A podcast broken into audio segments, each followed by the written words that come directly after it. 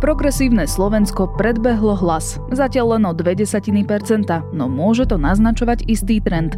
V najnovšom prieskume preferencií je tak na druhom mieste hneď za smerom. Aké výhliadky progresívcov čakajú?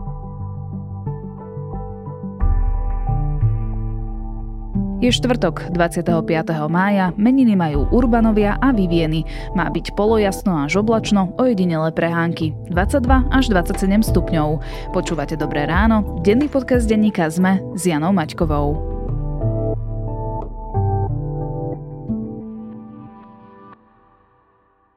Dobrá správa na dnes. Gustav Štibrány z turne nad Bodvou zrealizoval svoj sen a v 70 prešiel ako prvý na svete na elektrobicykli slávnu Pan American Highway. Slovák prešiel z mesta Anchorage na Aliaške do mesta Ushuaia v Argentíne 25 750 km a púť dokončil po 284 dňoch šliapania do pedálov. Svoj výkon sa snaží zapísať aj do Guinnessovej knihy rekordov. A to bola dobrá správa na dnes. Dobré správy na každý deň vám prináša Slovenská sporiteľňa. Premente s nami svoje sny na budúcnosť. Budúcnosť je vaša.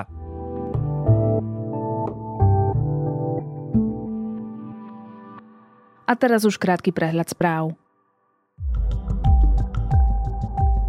Vo veku 43 rokov zomrel herec a hudobník Daniel Heriban.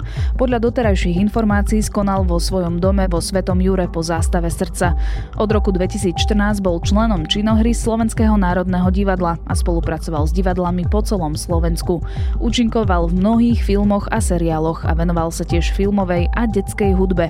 Okrem iného získal trikrát aj divadelné ocenenie Dosky. Štát podpísal zmluvu s firmou Winkelmann. V Rímavskej sobote investuje 110 miliónov eur. Investícia má pomôcť vytvoriť 450 pracovných miest. Vláda prispieje investičnou pomocou vo výške 41 miliónov eur. Vláda stiahla z parlamentu návrh zákona o fiduciárnom vyhlásení, ktorý mal riešiť životné situácie nezosobášených párov. Dôvodom je, že nie je adekvátnym a plnohodnotným riešením pre LGBTI plus komunitu. Naka začala trestné stíhanie v súvislosti s tým, že rezort vnútra bez verejného obstarávania kúpil vrtulník Leonardo za 13,5 milióna eur. Informoval o tom generálny manažér hlasu Matúš Šutaj Eštok, ktorý podal v tejto veci trestné oznámenie.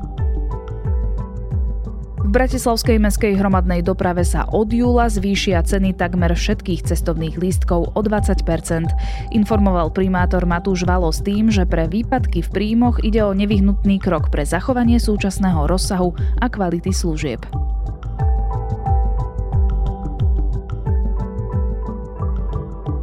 Viac aktuálnych správ nájdete na Sme.sk alebo v mobilnej aplikácii Denníka Sme.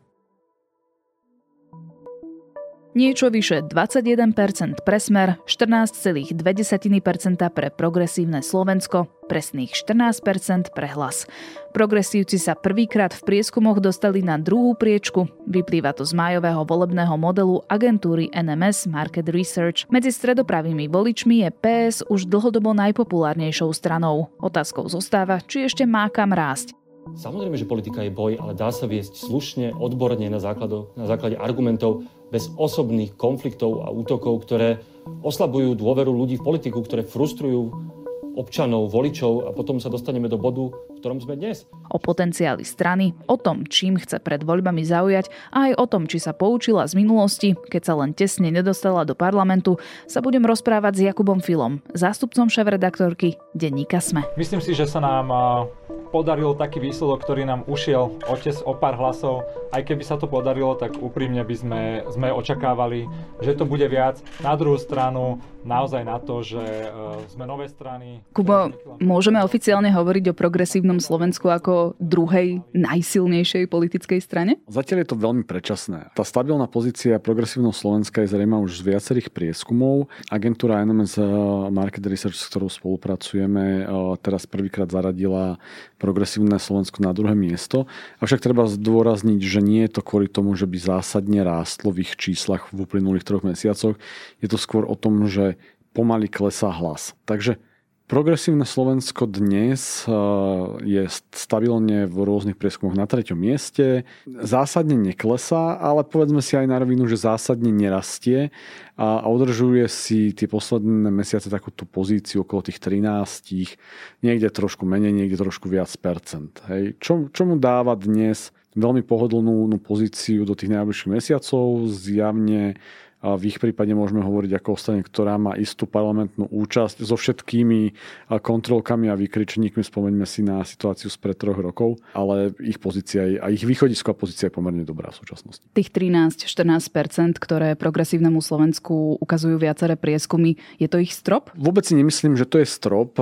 Môžeme vychádzať z prieskumov, či už agentúry NMS Research, ale aj z agentúry Ipsos, dokonca z volebného, z volebného modelu agentúry Media strán, ktoré merajú aj niečo, čo hovoria volebné jadro a potom následne aj volebný potenciál. Volebné jadro je niečo, čo by sme mohli povedať, že to sú tí skalní, presvedčení voliči, ktorí v tých prieskumoch označujú, že sú pevne rozhodnutí voliť túto stranu. A volebný potenciál je potom následne, následne číslo, ktoré zobrazuje ľudí, ktorí túto stranu zvažujú voliť. Hej.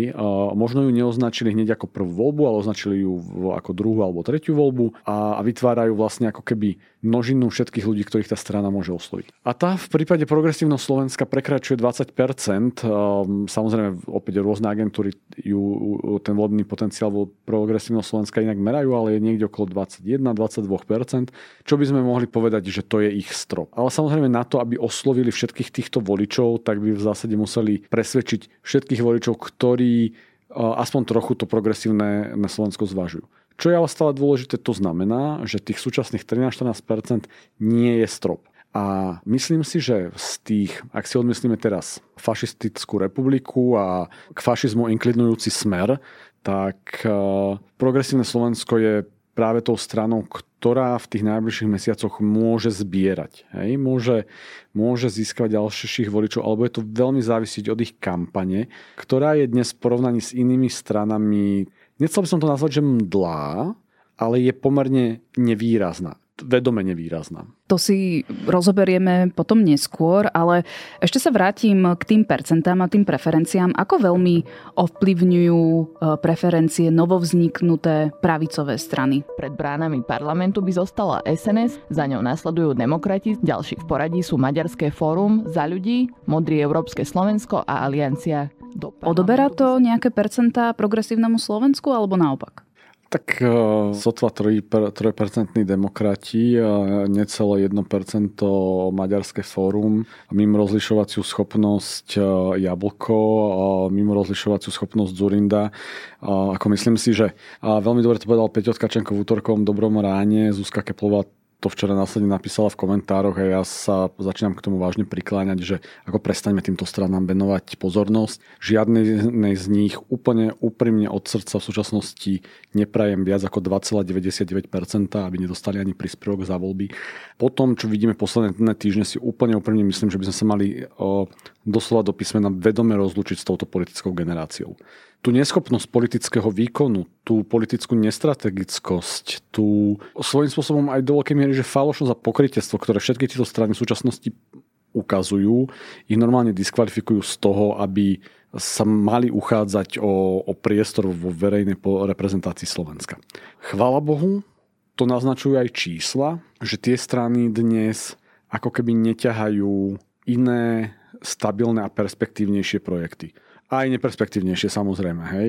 Olahno je zastabilizované. Sme rodina samozrejme vo veľmi nízkej hranici alebo nízkej hladine na 5% no, no hranicu, ale tiež je zastabilizované. Takže ja by som si veľmi prijel, aby sa toto spektrum vyčistilo a už sme sa vlastne o tom nemuseli rozprávať a začali sa vlastne rozprávať o tých stranách, ktoré, o ktorých má zmysel sa baviť. Hej. Lebo v zásade je koho voliť. A ten vplyv na PS to má? Očividne nemá, lebo ani po vzniku demokratov, ani po nejakých týchto ako keby že pseudo spájacích eh, výstreloch eh, to moc eh, preferencie progresívneho Slovenska neovplyvňovalo.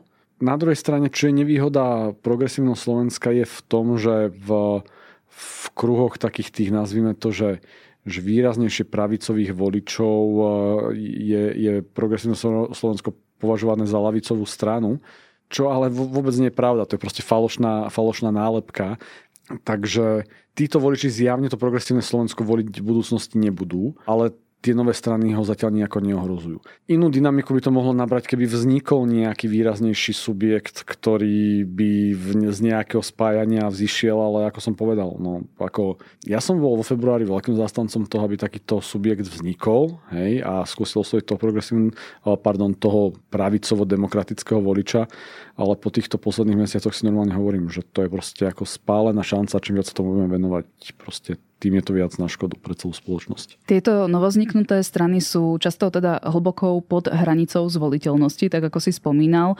A keďže vieme, že určitá časť voličov sa rozhoduje, komu podá hlas e, vo voľbách deň alebo týždeň, alebo dokonca aj v deň volieb, nebude taká realita, že nakoniec PSK dajú hlas voliči týchto minoritných strán, aby mali istotu, že im ten hlas neprepadne? Určite nie všetci, ale máš pravdu v tom, že hlavne v tom, opäť v úvodzovkách pravicovom spektre, ja strašne nemám rád tú nálepku, lebo dnes už ako keby nevyjadruje tú politologickú realitu, ale ako pre zjednodušenie v tom pravicovom spektre sa, vž- sa pomerne často v tých uplynulých voľbách e, dialo, že nejaká strana na poslednú chvíľu väčšinou pobrala ďalších 4-5%, niekedy na úkor iných strán, ale niekedy aj ako keby z, presvedčila časť tých nerozhodnutých voličov, ktorí tam boli, ale v zásade do poslednej chvíle nebolo jasné, na komu sa, sa priklonia. A to sa stalo SDK aj v 2002, paradoxne sa im to stalo aj v 2006, paradoxne sa im to stalo aj v 2010,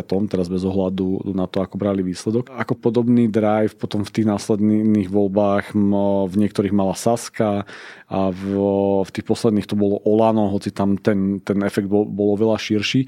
A je teda predpoklad, že niečo podobné sa udeje aj v týchto voľbách. A ja si myslím, že časť tých percent bude brať aj progresívne Slovensko. Čas nie, lebo to je presne to, čo sme si povedali pred chvíľou, že pre nejakých tých ľudí je nevoliteľná, hoci proste PSK je v zásade stredová, stredová liberálna na strana ako pragmatického charakteru, ani, ani v mnohých opatreniach nie je lavicová, áno, v mnohých opatreniach nie je výrazne pravicová, ale kto je dnes na Slovensku.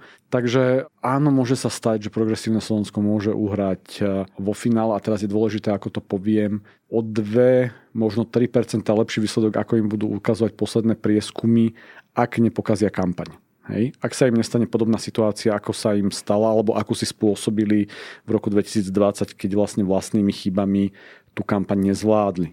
Hej. Myslíš to obliehanie parlamentného pultíku a prespávanie v parlamente? Opozícia opäť zablokovala mimoriadnu schôdzu Národnej rady. Dôvodom je to, že vláda sa 10 dní pred parlamentnými voľbami snaží presadiť sociálne opatrenia za 3 štvrte miliardy eur. Práve dokonca tento moment nemám, nemám na mysli. Tam zohralo rolu viacero vecí. A ako jedna vec je ako to, ako sa im nepodarilo uchopiť eh, kvôli Andrejovi Kiskovi sa im nepodarilo uchopiť eh, tú emociu túžby po, po vytvorení nejakého silného bloku. Hnutie za ľudí nevstúpi do trojkoalície so stranami Progresívne Slovensko a spolu. Neželajú si to ich voliči. Andrej Kiska napriek tomu vznik predvolebnej koalície nezatracuje.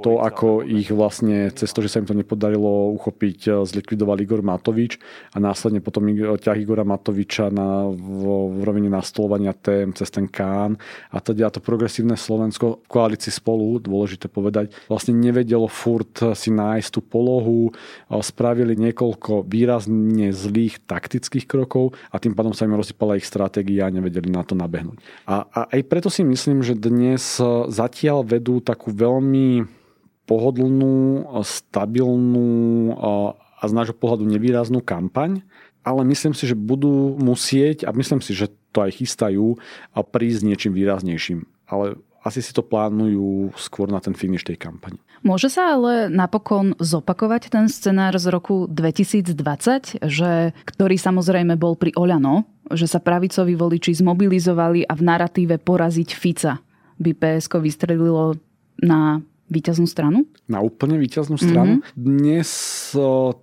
tomu nič nenasvedčuje. Hej.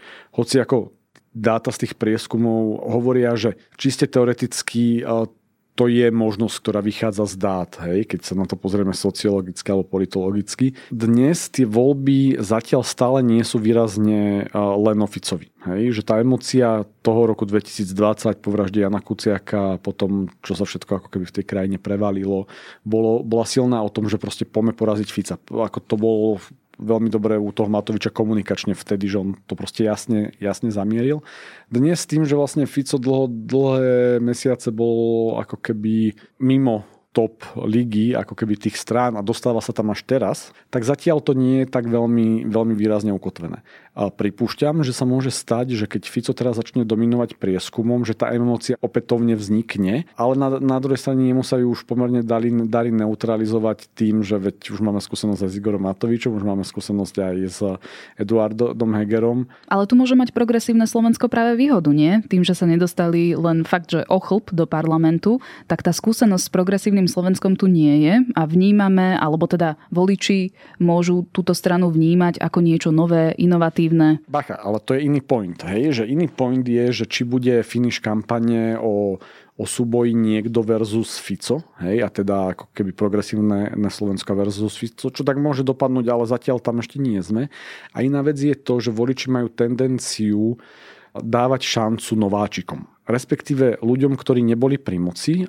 Len zdôrazňujem, že z hľadiska mnohých voličov do tejto kategórie dnes spada aj republika a dokonca aj hlas, hej, hoci teda vzýšiel smeru, ale teraz vo vnímaní ni, ni volictva. A áno, môže sa stať hlavne pri mobilizačných kampaniách priebehu leta a, a, a jesene, a nielen stranických, ale možno aj ako keby spoločenských, treťosektorových, že práve mnohí voliči, ktorých, ktorých sa podarí presvedčiť, že treba ísť zvoliť, budú dávať hlas novým stranám. Aj, a áno, progresívne Slovensku bude tá strana pre meského, pravicovejšieho, liberálnejšieho voliča, áno, určite. Ako tých 14% nie je ten strop. Hej? Ako progresívne Slovensko má potenciál rásť, ale musí začať teraz preto niečo aj trošku systematickejšie robiť. To, čo robí doteraz, je veľmi dobrou štartovacou pozíciou, ale je to zatiaľ veľmi stabilizujúce. Pozerala som aj najnovší prieskum Ipsos pre denník N o dôveryhodnosti politikov. Michalovi Šimečkovi dôveruje alebo skôr dôveruje 16% ľudí, nedôveruje alebo teda skôr nedôveruje 39%, ale zaujímavé je, že 25% opýtaných ho ani nepozná. Čiže to je presne tá mdlá, nenapadná kampaň, o ktorej hovoríš? Ako áno, o, ale videli sme, že progresívne Slovensko si to uvedomuje a preto tá prvá kampaň, ktorá zarezonovala, bola práve výrazne o tvári e, Michala Šimečku.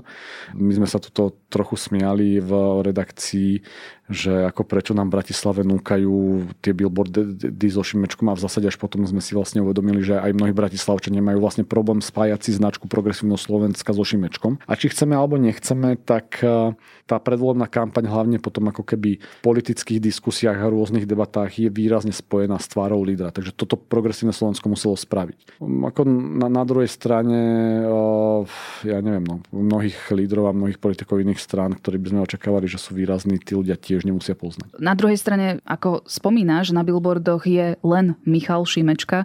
Nie je to práve chyba, lebo však e, oni sa profilujú ako strana veľmi kvalitných odborníkov. Majú na kandidátke napríklad aj bývalého šéfa policajného zboru Jaroslava Spišiaka. Tí odborníci podľa mňa sú dobrými opinion lídrami alebo lídrami v nejakých profesných skupinách a tam oni majú odrobiť e, tú svoju robotu a pritiahnuť e, nejaký typ volictva a zvýrazňovať tú, tú stranu. Ale, ale ako som povedal, no proste na Slovensku popri iných výrazných lídroch, Fico, Matovič a teda, teda aj tradične historicky, je ten finish kampane proste postavený na tie finálne debaty. A v zásade to tak vždycky je, že, že, že tie voľby sú spojené s lídrami tých strán a preto to to progresívne Slovensko musí proste jasne urobiť. To bola napríklad nevý, ich nevýhoda koalície progresívne na Slovensko spolu a teraz nie, sú, nie je to úplne moja myšlienka, popísal to, to Rádo Baťov vo svojej knihe Hrobári slovenskej politiky, kde vlastne tá, tá dvojdynamika Miša Trubana a Mira Beblavého v zásade trošku vlastne nevedela tá strana, ktorým smerom sa vydať ako a, a podobne, kým iné strany voči ním stavali vlastne silných lídrov, ktorí, ktorí niesli ten narratív. Takže áno, ono to na jednej strane je na škodu, na druhej strane všetci tí odborníci, s čím ja úplne súhlasím, ako progresívne Slovensko je odborne najpodkutejšou stranou alebo patrí medzi najpodkutejšie strany ak nie, nie je prvou, tak je v prvej trojke určite, ale dovolím povedať, že prvou. Ale tí všetci ľudia budú mať priestor a mali by ho mať dostať, ale musia vyhrať voľby, alebo musia byť účastní na vláde. Hej. Je im, bude im to nič platné, že v tej strane sú, ak nebudú účastní na vláde. Spomenul si predvolebné debaty. Ustojí ich Michal Šimečka? Ako komunikuje smerom na vonok zatiaľ? Ja si spomínam na to, že ak sme išli teda diskutovať u toho hríba, on nemal žiadne brucho, mňa to strašne vytačalo. Biele tričko, vyselo to na ňom. No brucho som si na vás nevšimol, všimol som si, že ani vtedy už ste nemali veľa vlasov, ale, ale brucho som si nevšimol. To nebol úplne kompliment, ale... Dobre. No nie, kompliment bol, že som si nevšimol, že brucho. Mi to prišlo, že má úplne štandardnú postavu. Ja tak myslel... Eh, on je iný typ politika. No tak eh, čo, čo, čo znamená, že, že ustojí? Hej? No, ak sa...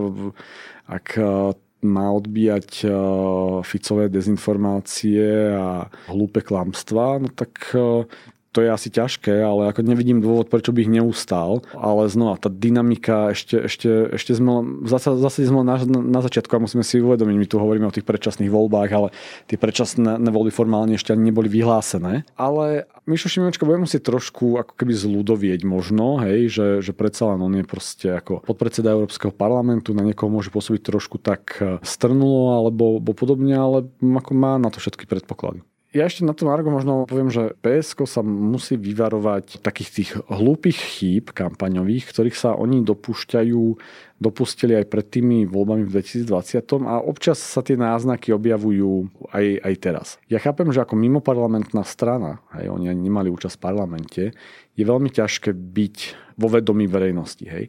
A preto sa, preto sa to PSK uchylovalo k takým metódam a nástrojom, ktoré boli tradične vyhránené pre, pre tretí sektor. Hej. Petície, protesty, kampane a teda a teda a v nejakom momente sa budú musieť rozhodnúť, že či chcú robiť politiku alebo chcú byť aktivistami. To trošku je ten prípad aj s tou, s tou, s tou podporou eh, prezidentky Zuzany Čaputovej, čo potom nakoniec eh, zrušili s eh, vyhovorením sa, sa na počasie. A Takže, nedali žiaden ďalší termín. A nedali žiaden ďalší termín, to, to veľa hovorí. Čítal som aj tú kritiku, že to je vnímané ako stranická akcia. Beriem to na seba. To sú tak občas strane, keď, keď zvoláva nejaká strana. Zle sme to odhadli. Ja som myslel, že to bude lepšie pochopené, konec koncov. Takže ako tu budú musieť nájsť svoju polohu. Hej? Ale ako rozumiem tomu, že, že bolo ťažké ako mimo parlamentná strana sa dostávať uh, do, do pozornosti verejnosti a teda aj médií. Ja si spomínam, že pred voľbami uh, v roku 2020 Progresívne Slovensko a aj zo spolu. Obchádzali celé Slovensko, chodili po dedinách, rozprávali sa aj s mladými, ale aj so staršími ľuďmi. Komentátori vtedy hovorili, že zbytočne plýtvajú svojim potenciálom alebo časom, keď sa sústredili na cieľovku, ktorá ich nikdy nebude voliť. Zmenili teraz svoje zameranie? Koho sa snažia osloviť? No, hej, presne to, to obchádzanie toho Slovenska, akokoľvek to môžeme vnímať ako sympatický krok, tak to bol v prvom rade krok vedľa. Progresívne Slovensko je trošku v inej situácii teraz, keďže je, je v zásade treťou a pomaly možno aj druhou najsilnejšou stranou. Ale vidíme, že oni sa dnes snažia oslovovať tých ľudí, ktorí sú vlastne toho prozápadného, liberálneho, meského a sú sklamaní navyše ako teda sú tradične antificovskí alebo antiautoritársky, hej, keď to tak poviem. Ale už, už vidíme náznaky opatrné, že progresívne Slovensko chápe, že sa potrebuje sústrediť na, mlad, na mladých, na prvovoličov, druhovoličov. Obchádzalo teraz nejaké mesta. Ešte stále, ešte stále je to na môj vkus málo, málo výrazné. No a teda ako mestá sú ich bašty. Hej, ako, ako obchádzať, obchádzať vidiek, no veď tak ja neviem, no akože môžu, určite to bola príjemná skúsenosť, aj, aj viacerí ľudia, keďže poznám pár ľudí zo progresívneho Slovenska, mi vravili, že to bolo, že super, no tak ale keby tam z tých 926 hlasov, ktoré im vtedy chýbali, našli aspoň polovicu, tak im zagratulujem, ale ani, ani toľko si myslím, že im tá kampaň priniesla v tých obciach. No. Čo ale bude s progresívnym Slovenskom po voľbách? Um, chcela som povedať, že s istotou môžeme povedať, že prelezú tú hranicu zvoliteľnosti, ale teda buďme trošku diplomatickejší v tomto, keďže vieme, ako to bolo pred troma rokmi. Čiže ak sa dostanú do parlamentu, pôjdu do vlády? Axiomou existencie politickej strany je, že chce byť účastná na vládnutí. Ak raz bude politik, ktorý bude hovoriť, že dajte mi vaše hlasy, ale ja nechcem vládnuť, tak treba sa mu vyhnúť obulkom. No bude veľmi závisieť od výsledku. Hej, ako progresívne Slovensko jasne povedalo, s kým do vlády nepôjde, teda ako nepôjdu do vlády so Smerom a s fašistami. A hlas? A, a, Čo hlas? Nevylúčili hlas, hej. A teraz viem, ako to, to mnohí naši posluchači a čitatelia nemajú radi a potom nás mnohí obvinujú z nejakých ako keby divných predikcií. No ale žiaľ Bohu, prieskumy dnes ukazujú, že ak má vzniknúť prozápadná vláda demokratického charakteru a navyše nebude obsahovať Olano, ktoré, respektíve Igora Matoviča, ktorý je veľkým vynikom toho, čo sa tu dialo posledné 3 roky, tak ako musí počítať s účasťou hlasu. A keď si aj zoberieme všetky vzájomné vylúčenia strán, ako ich deklarovali, tak v zásade z tých posledných dát vychádzajú plus minus len dve alebo tri alternatívy. Jedna alternatíva je smer, hlas a či už republika alebo sme, sme rodina, ale Pellegrini dáva najavo, že ako s fašistami nechce ísť a má veľkú výhradu voči Ficovi, takže berme túto rovinu ako hypotetickú, ale nie, nie nereálnu z hľadiska na výsledok. No a druhá alternatíva je proste hlas PS, asi SAS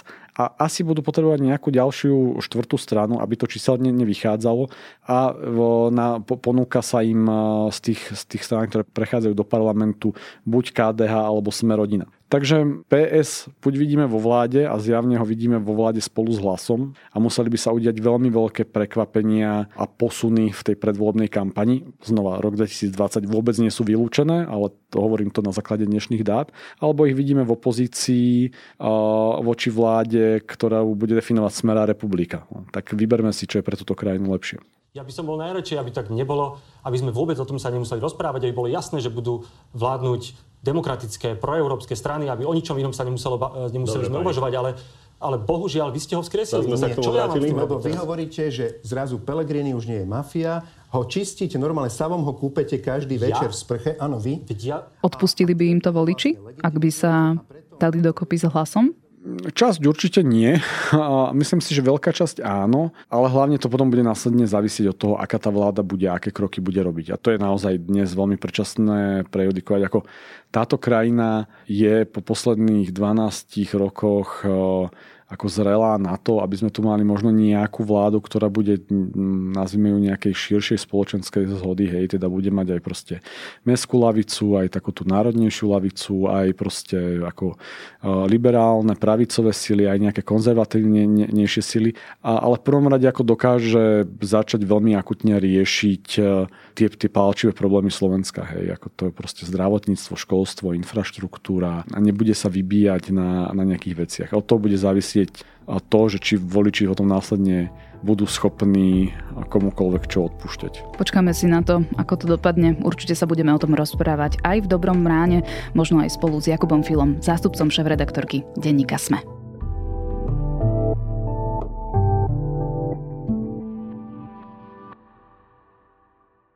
Ako dlho trvá vývoj moderného zubárskeho kresla, ktoré vyrába a distribuuje slovenská firma s piešťam do celého sveta? Volám sa Adela Vinceová a aj túto otázku som položila Tomášovi Nerádovi, konateľovi spoločnosti Diplomat Dental, ktorý riadi ich vývoj a výrobu a zamestnáva takmer 200 ľudí. Ak chcete vedieť, aké náročné bolo prebrať firmu po otcovi, zakladateľovi spoločnosti, následne omladiť a obmeniť kompletný manažment a zároveň si zachovať dôveru u zamestnancov, vypočujte si rozhovor, ktorý je nielen o zubárskej slovenských kreslách. Piatú sériu podcastov s názvom Prečo práve oni o úspešných slovenských podnikateľoch vám prináša EY a nájdete ho vo všetkých podcastových aplikáciách.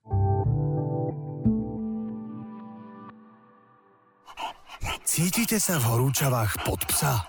S klimatizáciami od ZSE nebudete. Postarajte sa o to najlepšie leto nie len pre vás, ale aj pre vašich miláčikov. Vďaka klimatizáciám od ZSE. Teraz len za 1 euro denne aj s elektrinou pre klímu na rok zadarmo. Viac na zse.sk